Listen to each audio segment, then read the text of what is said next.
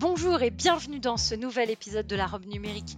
Je suis Oriana Labruyère et chaque semaine, je reçois un acteur du numérique, français ou européen, pour parler des enjeux de ce secteur bouillonnant, vous faire découvrir des solutions tech et innovantes. Enfin, on décryptera ensemble le cadre juridique dans lequel elles évoluent. Bonne écoute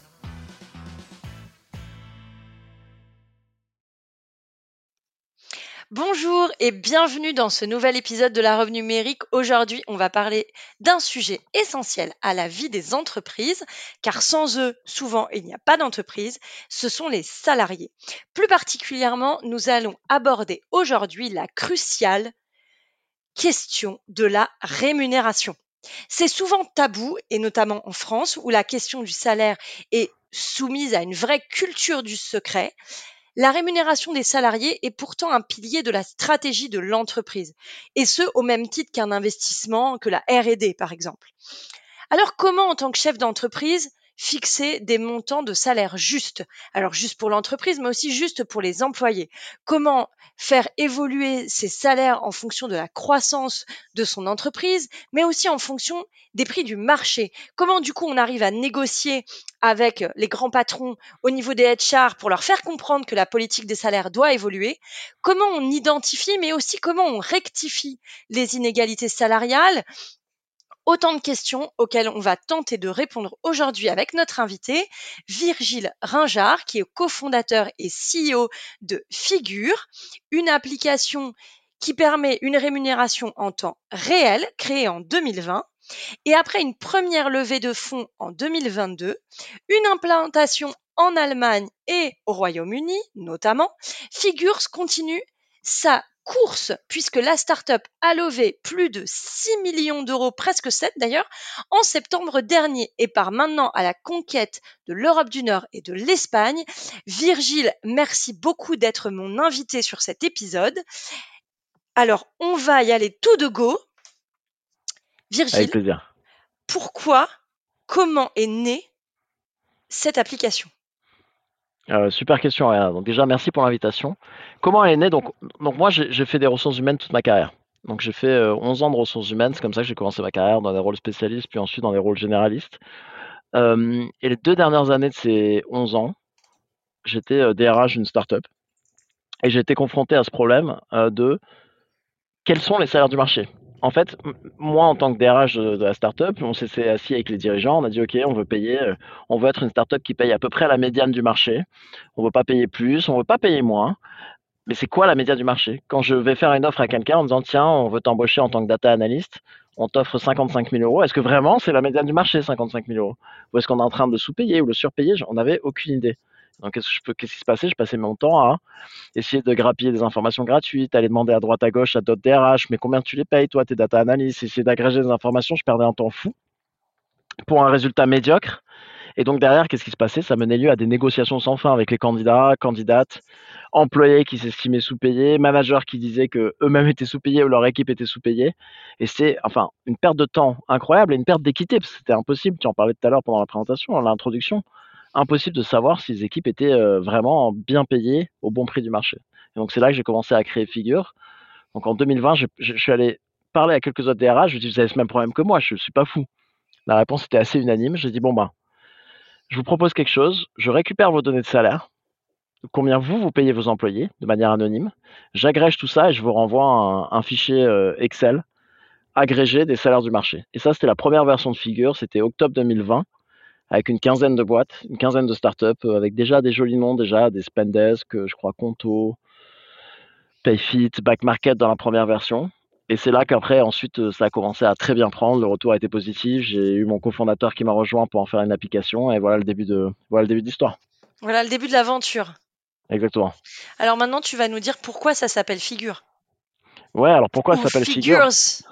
Figure ou Figures, exactement. Donc le côté anglais, parce que euh, c'est un peu un jeu de mots euh, sur le côté figures en anglais qui veut dire des chiffres. Et donc quand on parle rémunération, on parle beaucoup de chiffres. Les salaires, c'est vraiment des chiffres. Mais qui veut dire donc figures, qui veut dire aussi une silhouette en anglais, et qui veut dire un visage en français. Je trouvais que cette dualité entre le côté chiffres, KPI, salaire très froid, et derrière avec un double sens autour euh, du côté très humain, visage, silhouette, ça reflétait bien ces sujets des salaires. Et tu en parlais au début, le côté salaire, c'est pas une donnée anodine. On parle pas d'un salaire comme on parle d'un inventaire ou comme de résultats financiers, parce qu'il y a les personnes derrière, avec toutes les émotions, tout le cliché, tout ce qui va socialement avec.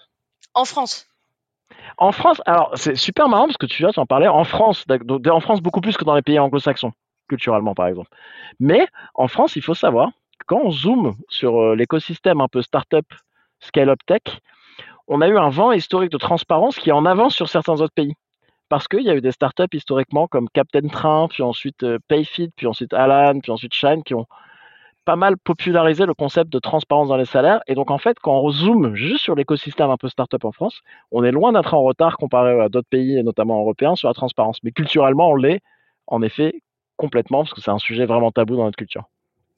Et alors, justement, euh, si tu peux donc euh, nous expliquer la, ce que, ce que rend comme service Figures, j'ai un peu euh, voilà, euh, abordé euh, quelques questions dans, dans l'introduction. Est-ce que tu peux nous présenter voilà, comment ça se figure? Comment ça se figure Figures donc? Alors, c'est assez simple parce que la première chose qu'on fait, c'est que tous nos clients, le jeu, c'est qu'ils doivent nous partager leurs données de salaire anonymisées. Et donc, comment on fait? On va se connecter à leur système RH. C'est pour ça le côté temps réel de, de figure là-dedans. On va se connecter à leur système RH pour rapatrier les informations de salaire qu'on retraite pour les agréger et dont on a des mises à jour euh, quotidiennes de ces informations. Au contraire d'anciens acteurs historiques qui faisaient des enquêtes annuelles une fois par an avec de lourds fichiers Excel, nous on passe vraiment par le côté temps réel, le côté intégration avec les outils RH. Un salut à l'Association nationale des RH. Exactement. Et qui connaissent bien ce principe historique de, d'enquête de, rémunération que, avec lequel moi j'ai travaillé en tant que DRH toute ma vie. Et, euh, et donc on agrège ces informations en temps réel. La première chose qu'on fait, c'est qu'on restitue ces informations agrégées. Donc c'est-à-dire que tous nos clients peuvent aller voir combien gagnent, ben, pour le coup, comme je reprends mon exemple, un data analyst à Paris, un ou une responsable marketing à Londres, euh, un commercial grand compte à Berlin, euh, et toutes ces informations-là, c'est donc et ensuite filtrable. On peut dire, moi je veux savoir combien gagne un data analyst en télétravail en France dans une boîte entre 200 et 600 personnes de la tech ou de l'intelligence artificielle. Donc on peut vraiment zoomer pour aller voir les infos très très précises sur le marché à aujourd'hui. Ça, c'est la première proposition de valeur. Et la deuxième, tu en avais parlé aussi, c'est qu'on va, comme on a les données de nos clients et on a aussi les données de marché, en fait, on va faire des analyses pour dire à nos clients plusieurs choses. Première chose, en fait, on va aller mesurer le positionnement marché de leurs équipes et de leurs euh, employés. Dire attention, peut-être que vous le savez, peut-être c'est intentionnel, mais votre équipe marketing, elle est plutôt payée au marché, votre équipe finance aussi, votre équipe tech, elle est plutôt payée au-dessus du marché, au 60-70e pourcentile. Par contre, votre équipe RH, euh, votre équipe commerciale, ils sont payés euh, vraiment en dessous du marché. Est-ce que c'est intentionnel ou pas? On vous le dit. Et même au niveau de la personne. C'est-à-dire qu'on va être capable de dire, attention, chez vous, vous le savez peut-être, mais Oriana, votre responsable marketing, elle est moins bien payée que 90% des gens qui ont le même poste sur le marché. Donc, à risque de départ. Et ça, c'est après, on fait aussi d'autres niveaux d'analyse, comme par exemple les écarts de salaire homme-femme à poste égal, etc., pour aider les entreprises, t'en parler, à prendre des décisions. Et ça, c'est vraiment notre mission, à prendre des décisions les plus justes et équitables possibles et les plus efficaces possibles, sans connaître la perte de temps que moi j'ai connue dans mon, dans mon ancienne vie. Très bien. Alors, c'est une plateforme. Mmh. Euh, donc, tu disais, on se connecte euh, au système RH euh, de l'entreprise, mais si on n'en a pas, ah, si on n'a pas de, de, système RH, on peut, on a toujours l'option de faire un upload manuel par fichier Excel, mais nous c'est vraiment pas ce qu'on. Donc c'est toujours possible. On a quelques-uns de nos clients qui sont encore dans ce mode-là, mais nous ce qu'on veut, c'est au maximum être connecté au système RH. On veut suivre les tendances de marché, on veut avoir les tendances. Tu vois, actuellement il y a la question comment est-ce que l'inflation impacte les salaires? Et tu vois, tu as l'inflation d'un côté, de l'autre côté, tu as la situation économique, notamment pour les boîtes tech, qui est un peu compliquée. C'est quoi la résultante sur les salaires? Si on se base sur les données de salaire d'il y a un an ou un an et demi, c'est pas la vérité d'aujourd'hui qu'on voit. Donc nous, c'est super important au maximum de se connecter au système RH. Ok, et est-ce que euh, donc ça veut dire qu'il faut quand même une certaine maturité euh, dans son organisation pour même pas euh, forcément. En fait, on a des entreprises avec quelques salariés. Et au contraire, c'est ce que et c'est d'ailleurs c'est un des segments qui a le plus explosé en termes de nombre de clients, c'est les petites entreprises. Parce qu'en fait, dès la première embauche, se crée le sujet de combien je dois payer cette personne en fait. Et si je la fais venir au, au mauvais prix, on sait très bien les salaires c'est pas au mauvais prix. Donc si c'est dans un sens c'est-à-dire sa personne, on la fait venir plus bas que ce qu'elle aurait dû être payée. La décision, elle est facile, coûteuse, mais facile si on augmente la personne. Mais si on a fait venir quelqu'un qui a peut-être très bien négocié et qui a joué sur le fait qu'on n'avait pas d'informations de marché, 20%, 30% au-dessus de ce qu'elle aurait dû être payée, et de ses potentiels futurs collègues. Comment est-ce qu'on corrige la situation? On ne peut pas baisser les salaires demain. Donc en fait, dès la première embauche, c'est super important cette notion d'équité, de bon positionnement marché, de, bonne, de, rémunérer les, les personnes de manière équitable, en tout cas de manière intentionnelle, de comment on a envie de les rémunérer, et pas d'être complètement dans le, dans le flou.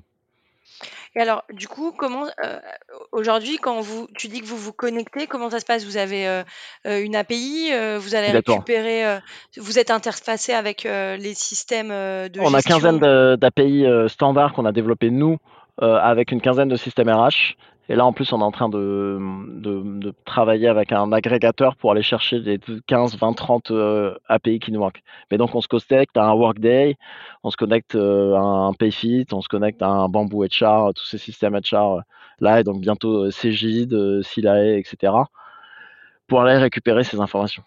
Oui, c'est la liste de, de l'intégration qui a sur votre la liste des, Qu'on trouve euh, donc Alexis, euh, Bambou, Bob, euh, Factorial, etc. Euh, Even HR qu'on retrouve sur votre site. Ok, hyper clair. donc là, vous récupérez de la donnée, vous arrivez à placer l'entreprise par rapport à ses, au marché, par rapport au profil qu'elle a en interne, et par rapport à son secteur aussi? Ouais, exactement. Donc on a, on a comme critère secteur, taille, euh, croissance ou décroissance ou stagnation, euh, niveau de financement. Et après, quand on a quelques autres facteurs, euh, on veut, par exemple, on souhaiterait implémenter le facteur B Corp. Est-ce que les entreprises sont certifiées B Corp on, se pose la question, est-ce que ça a une influence sur les salaires? Est-ce que les, entreprises sont certifiées B Corp payent mieux, moins bien, de manière plus équitable Et donc, on aimerait, on, on, rajoute régulièrement des filtres pour vraiment que les entreprises puissent avoir une stratégie salariale super intentionnelle. C'est-à-dire de dire, moi, j'ai envie de payer à la médiane des marchés des boîtes qui me ressemblent. Les boîtes qui me ressemblent, c'est les boîtes qui font telle taille, dans tel secteur, avec tel niveau de croissance, etc. Donc ça, c'est vraiment euh, ouais, notre enjeu. Peut-être préciser que B Corp, euh, c'est un label juste préciser parce que tout le monde ne connaît pas le label, euh, qui permet d'évaluer euh, l'impact sociétal et environnemental positif de l'entreprise. Donc, si on a le label, c'est qu'on a euh, un, un, impact positif. très bien. Et aujourd'hui, c'est des demandes que tu vois émerger des, des HR qui vous contactent. D'ailleurs, qui te contacte? Principalement les RH, en fait, ouais, on est que ça, c'est les RH, des RH d'entreprise, experts rémunération des entreprises qui nous contactent, qui nous disent, bah ouais, non, moi j'ai envie de savoir euh, comment sont payés mes comment sont payés mes employés, est-ce qu'on les paye bien au bon niveau de marché, etc. Et, qui nous contactent. Parfois c'est les fondateurs ou dirigeants directement. Parfois c'est les employés, c'est intéressant, tu vois. Parfois c'est les employés, mais sauf que nous notre offre c'est une offre B2B. Donc on vend aux entreprises, on permet aux entreprises de se calibrer, c'est eux qui nous donnent la donnée, c'est eux qui nous rémunèrent. On n'a pas d'offre un peu B2C qui permet aux candidats, candidates de se positionner sur le marché à mon grand regret, parce que c'est une des manières d'avoir un impact fort sur le marché, ce serait d'avoir cette offre B2C. Mais pour l'instant, on a une offre que B2B. Donc, c'est principalement DRH, parfois euh, directeur financier, fondateur, dirigeant, euh, expert en rémunération. C'est la principale personne qui nous contacte. Et, là, ce serait pas possible, par exemple, de, divulguer de manière anonyme le panel et le montant à peu près, si je rentre les mêmes critères que ceux que tu nous as donnés tout à l'heure, euh, je suis en recherche d'emploi dans tel secteur, j'ai tant d'années d'expérience, ah bah, la moyenne, c'est ça. le problème qu'on a avec ça, techniquement, on peut. En fait, c'est pas un ah. problème technique. Je vais te raconter une petite anecdote très courte pour montrer le problème qu'on a eu. On a une version d'essai euh, que, que, les gens peuvent voir, que tu as peut-être pu voir sur le site pour voir à quoi ressemble une partie de notre outil, le côté exploration de données de marché, avec des fausses données. Et une fois, je reçois un coup de fil d'une DRH euh, apeurée qui me dit j'ai toute mon équipe, euh, une partie de mon équipe commerciale, une équipe, l'équipe SDR, ceux qui font la prospection dans l'entreprise, qui a vu sur ton site des données de salaire. Elle me dit il y a eu une fuite de données. Ils ont, ils ont vu qu'ils étaient sous-payés. Ils ont envoyé un email au CEO en disant soit on a augmenté, soit on se barre tous. Le CEO a envoyé et a appelé DRH, la DRH en disant eh, d'après Figure, mais attends, Figure, c'est pas la boîte qu'on paye et à qui on donne nos salaires. Ils sont allés dire à toute notre équipe qui sont sous-payés. C'est quoi ce bordel? La DRH m'appelle il y a une fuite de données, il y a une fuite de données, ils vont tous se barrer. Euh. Et moi, je me souviens que tu en grande panique. Il s'avère qu'en fait, ils sont allés sur la version d'essai du site. Et ceux qui veulent aller s'amuser, vous verrez que c'est pour ça l'origine du, fait qu'on a trois warnings ou trois ou quatre ou cinq warnings sur le site maintenant où je sais que c'est des fausses données, j'ai bien compris que c'est des fausses données, vraiment j'ai compris que c'est des fausses données. Ça vient de cette histoire-là. Parce que nous on a été en panique, les gens pensaient que c'était des vraies données, les gens pensaient qu'ils étaient sous-payés. Donc au-delà du côté amusant, c'était pas amusant sur le coup, c'est un reflet du fait qu'on peut pas utiliser en utilisant les sous que nous donnent nos clients et les données que nous donnent nos clients, aller dire potentiellement à leurs employés qui sont sous-payés. Et on peut pas, c'est un peu dur de ménager ces deux mondes. Par contre, ce qui va se passer, ce qui arrive, et qui va jouer dans ce sens-là, c'est un peu toutes les lois euh, dans le sens de la transparence des salaires. Donc, je ne sais pas si tu as suivi aux États-Unis, au Californie, à New York, ils obligent les employeurs à publier les intervalles, les ranges de salaire, les grilles de salaire sur les offres d'emploi, être plus transparent sur ce qu'une bonne entreprise offre par rôle. Ça, ça va arriver en Europe. Une directive a été votée à l'Union européenne en décembre. C'est-à-dire que tous les États membres de l'Union européenne ont trois ans pour implémenter des mesures visant à plus de transparence salariale envers les candidats, candidates et employés. Et donc, en fait, indirectement, et nous, on, est, pousse pas mal ça parce que ce qu'on a pu montrer de par nos études, c'est que plus les boîtes sont transparentes, moins il y a d'inégalités salariales. Donc, on veut prouver pousser la transparence. En fait, nous, ce qu'on veut, c'est pousser les entreprises à être plus transparents. Pour l'instant, on n'a pas réussi à trouver un mode de fonctionnement qui nous permet de donner ce niveau de transparence aux candidats, candidates directement. Alors, peut-être on pourrait préciser, hein, c'est notamment pour lutter contre euh, les inégalités salariales euh, hommes-femmes. Oh, exactement. exactement. La première, le premier, le premier objectif de cette réglementation, c'est ça. Hein, c'est euh, lutter ça vient de la commission. Ça, en fait. Ça vient de la Commission européenne dans la lutte, de, la lutte pour la parité salariale homme-femme. Et ce qui est intéressant, c'est que dans ce sens-là, on a fait une étude en interne qui a montré que plus une entreprise était transparente sur les salaires, plus l'écart salarial à poste égal homme-femme disparaissait. On est la première entreprise à avoir prouvé ça dans le monde. Et quand on prend toutes les entreprises qui sont 100% transparentes sur les salaires en interne, c'est-à-dire dans les entreprises où les gens connaissent les salaires des uns des autres, en moyenne, quand on prend ces entreprises-là, il n'y a aucun écart de salaire homme-femme à poste égal. En même temps, c'est normal, c'est vachement plus difficile à justifier. Exactement. Parce qu'en fait, c'est ça, la transparence salariale, ça oblige les entreprises à se justifier tous les écarts de salaire. Et quand c'est dans l'ombre, quand tu dis c'est une boîte noire, tu disais tout à l'heure, on n'a pas à se justifier. Mais quand ça devient, quand c'est exposé, ça force l'entreprise à justifier. La justification, et donc ça, ça va pousser une forme de, de structuration des entreprises pour tendre vers plus d'équité. Donc c'est positif quand même. Hein. Super positif. Ok. Est-ce que euh, donc vous avez été créé en 2020 euh, Est-ce que tu peux euh, est-ce que est-ce que le Covid, est-ce que la période Covid a influencé ton choix de de, créer la startup? Comment ça s'est passé? En fait, au contraire, ça a mis un frein parce que j'avais commencé à, à réfléchir à ça en 2019 à parler au DRH un peu progressivement. Et début 2020, je m'étais mis au 4-5e. Et ben, j'avais une boîte, j'ai de la chance qui a accepté que je passe au 4-5e euh, pour bosser un jour par semaine euh, sur ça. Et donc j'ai à peine commencé à bosser sur les référentiels de métier, niveau seniorité qui est important pour euh, agréger des informations. Et que le Covid est apparu, j'ai dû tout mettre en pause pour gérer le Covid dans mon entreprise, comme la plupart des DRH qui ont été sur le pont pendant 4-5 mois. Et j'ai repris euh, bah, à la sortie de l'été, en septembre, je suis parti de l'entreprise pour créer euh, Figures en octobre. Donc au contraire, ça a mis un temps d'arrêt, ça n'a pas forcément euh, accéléré ça. Ce qui est marrant, c'est que ça a accéléré la prise en compte de comment on paye, du questionnement comment on paye les gens en télétravail mmh. et quelle la question du salaire pour les gens en télétravail. Voilà ce que ça a changé un peu dans l'approche justement, sur cet aspect, aujourd'hui, on le voit hein, sur euh, certains secteurs, euh, le marché est hyper tendu. On a vraiment beaucoup de propositions, enfin, il y a beaucoup d'offres et il y a peu de cerveaux euh, disponibles pour y répondre. Est-ce qu'aujourd'hui, tu vois des entreprises qui peut-être historiquement n'avaient pas cette démarche venir vers vous pour les aider à être eh bien, plus attractif aussi d'un point de vue des rémunérations, parce qu'on le voit dans la marque employeur, la rémunération fait partie de la marque employeur, même si c'est pas, c'est, loin d'être suffisant. Est-ce que tu vois ce changement aujourd'hui sur, sur fond de, de, marché hyper tendu, quoi? Ouais, bah, y a, je pense qu'il y a deux choses importantes qu'on a vues sur ces dernières années. Un, c'est les boîtes qui viennent en disant, euh, en effet, on a, fait ça de manière un peu déstructurée par le passé, on a besoin de s'appuyer sur des bonnes données, un niveau d'analyse pour reprendre un peu le contrôle sur la politique salariale, dont les questions de télétravail. Est-ce que euh, comment on rémunère les gens en télétravail, les gens qui sont partis vivre euh, ailleurs qu'à Paris Historiquement, les boîtes faisaient moins 10, moins 15% sur les salaires parisiens. On voit que c'est un écart qui se diminue entre les salaires parisiens et les salaires de, des gens qui sont en dehors de Paris, en France ou en télétravail. C'est un écart qui ne fait que diminuer. Donc ça, c'est intéressant en effet de fond, des boîtes qui disent, on doit être plus attractif pour des gens et aller chercher des talents, soit des gens qui étaient à Paris, qui sont prêts, qui sont prêts à bouger, soit des gens qui sont ailleurs qu'à Paris. Et sur ton deuxième point, ce qu'on voit émerger, qui est, qui est, bien parce que c'est un peu des visions initiales de la boîte, c'est de plus en plus de nos clients qui en fait communiquent, ont sur leur page carrière, nous on utilise Figure. D'après Figure, on se positionne à la médiane du marché ou un peu au-dessus de la médiane, au 60e pourcentile, etc. Et en fait, pourquoi ils font ça? C'est un énorme enjeu de marché employeur, c'est de dire L'équité, ça nous préoccupe. C'est pour ça qu'on se base sur euh, les meilleures données de marché. C'est pour ça qu'on mesure notre positionnement marché, parce qu'on veut que tout le monde soit positionné autour du 50 ou 60e euh, euh, pourcentage du marché. Et donc, tu vois, et le fait de communiquer dessus proactivement, ça, il y a de plus en plus d'entreprises qui le font, et ça, de plus en plus d'entreprises qui vont le faire avant même les changements législatifs. le fait d'être plus transparent sur sa politique salariale, ça devient un enjeu d'attractivité. Parce qu'en fait, déjà, on a un de nos partenaires, OTA, qui est une plateforme de recrutement plus dans les pays anglo-saxons.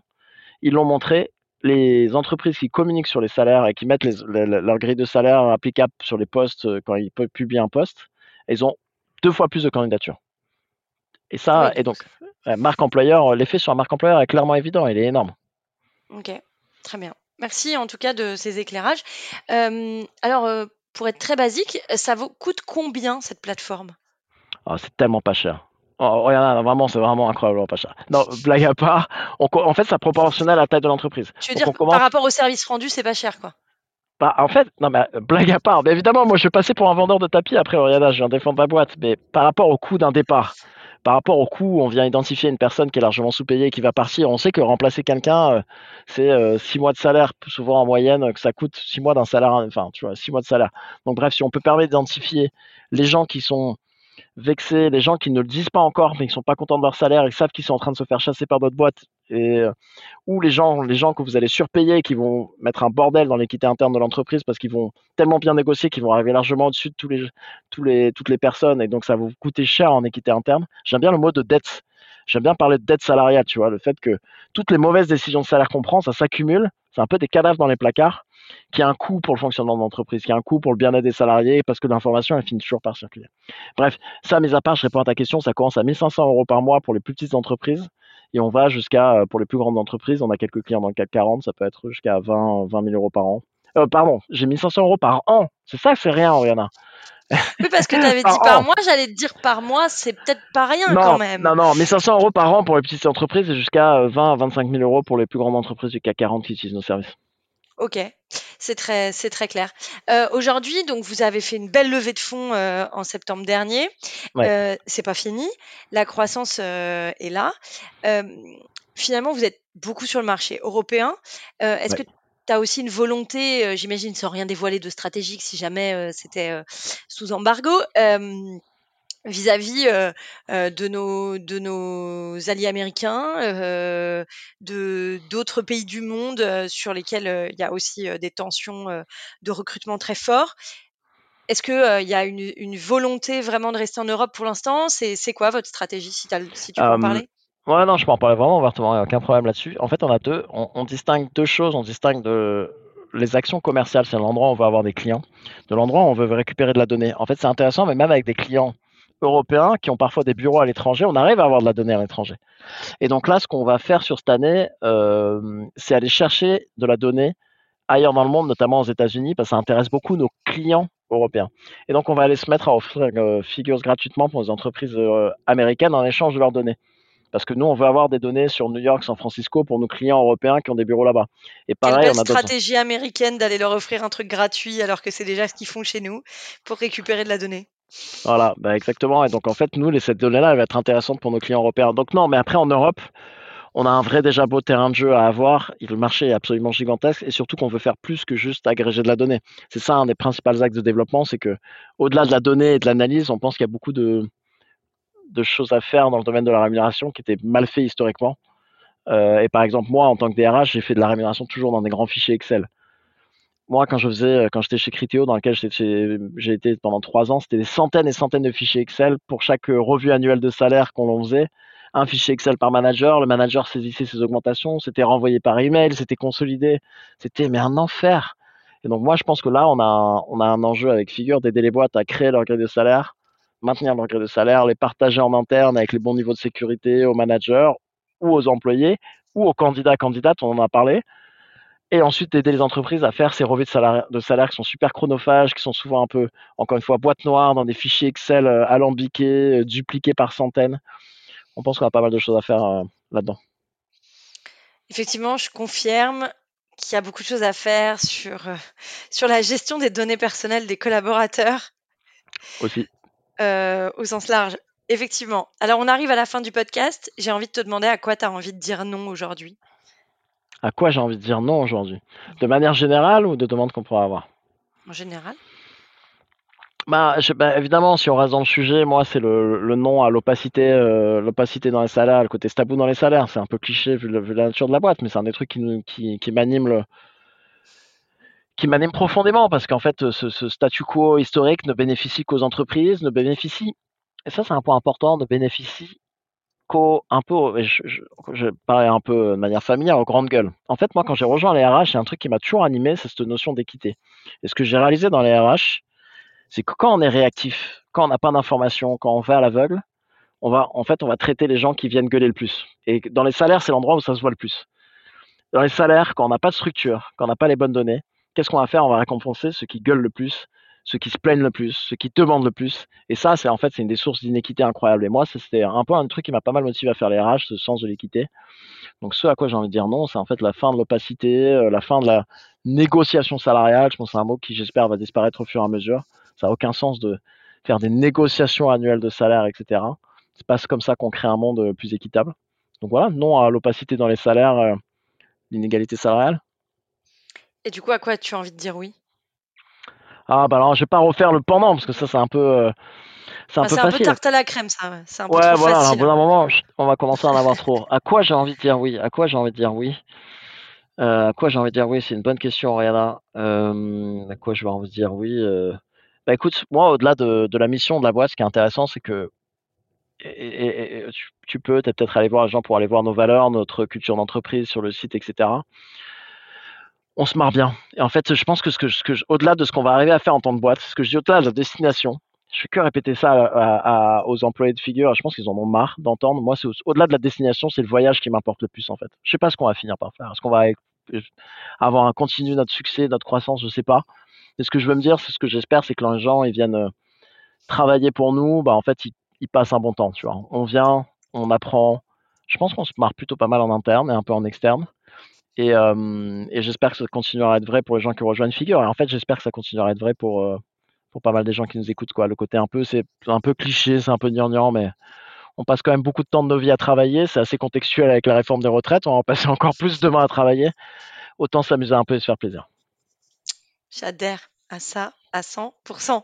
Merci beaucoup Virgile d'être venu au micro de la robe numérique, c'était hyper bien. J'ai appris plein de choses, je suis ravie et puis bah bon vent, euh, bonne Merci. continuation et, euh, et on, espère, on espère que tu viendras euh, nous expliquer euh, comment tu as réussi à répondre aussi aux besoins des salariés et à, et à ce panier compliqué à gérer, enfin cet équilibre compliqué, euh, j'allais dire panier de crabe, mais c'est pas l'idée. mais... Ouais. Mais en tout cas, euh, cette complexité euh, de ménager les deux côtés. Merci infiniment d'être venu au micro de la robe numérique. Je te dis à très bientôt. Merci à toi, Ariana. À très bientôt.